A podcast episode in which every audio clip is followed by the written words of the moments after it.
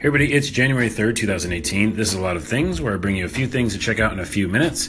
This week and all week is the best of two thousand seventeen. So today I'm doing T V shows and slash Netflix, slash Hulu, slash H B O, Stars, and whatever else is out there, because there were so many shows in two thousand seventeen. Let me go through ten of them, and then you can pick some and binge watch. Number ten is Crashing. Uh, Pete Holmes, his start in comedy. This show is about that. It's, you know, loosely based on his real life, but also just the idea of a comedian getting started in comedy. It's great on H B O. Number nine is Silicon Valley. If you don't know this show by now, your head is in the sand, all right? Uh, it's perfect.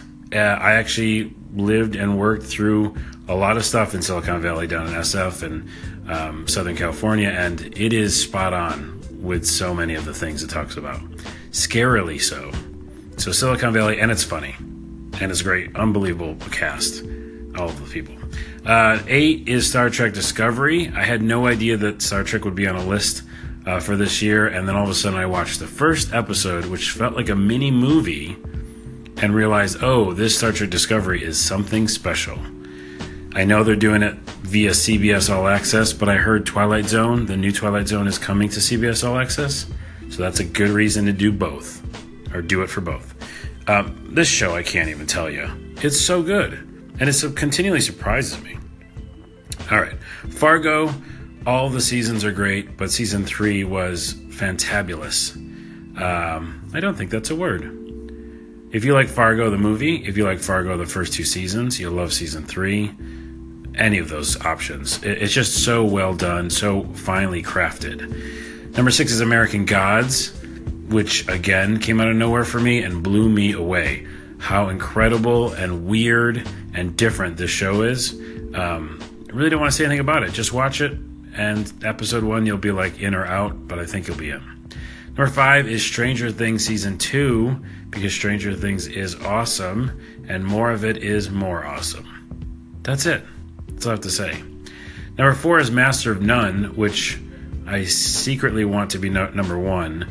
Um, oh, Master of One. Uh, this is Aziz Ansari's show with a great cast, produced so well. Each episode has kind of a different feel to it at times. I mean, he did one that was just all black and white. Um, uh, so many ones that have different kind of themes to them and just stick with that theme the whole episode. I think a lot of different shows that I like this year did that. So, number four, Master of None. Netflix, binge it, do it. Number three, Ozark. Unbelievable. Jason Bateman uh, directing and starring in this very cool show about a family who gets in hot water with some sort of, you know, drug people, mafia gang, something, and they've got to work it out together as a family, and again, just done so well. Number two is Legion. Good golly, that could have easily been number one. Another show popped out of nowhere and continually impressed, continually surprised me. The aesthetic, the graphics they do, uh, it's a superhero movie that's not a superhero movie. It's one of those kind of, you know, these are people with special powers, but also they're messed up, and also it's dark and kind of a horror movie at times. Oh my goodness, it's perfect. And number one is also perfect, Twin Peaks The Return. Done. I was so excited for every single week to be done so I could watch the show. It was the true old school, I need to get home and watch the show thing. And it was at a certain time, and oh my goodness, you can just go for it now. Watch all of it. Twin Peaks The Return, uh, highly recommend it. Also, Counterpart, I just started watching. It's not on that list, but it's going to be good. You watch. Uh, and also, I liked Baskets and Bojack Horseman this year. Uh, what are your top three uh, or top favorite shows this year? If you're listening to this on Anchor, just leave me a message and I'll put it in the feed. And if not, uh, tweet me, O N A W A on Twitter, and let me know what your favorite shows were this year. I know I missed some of them.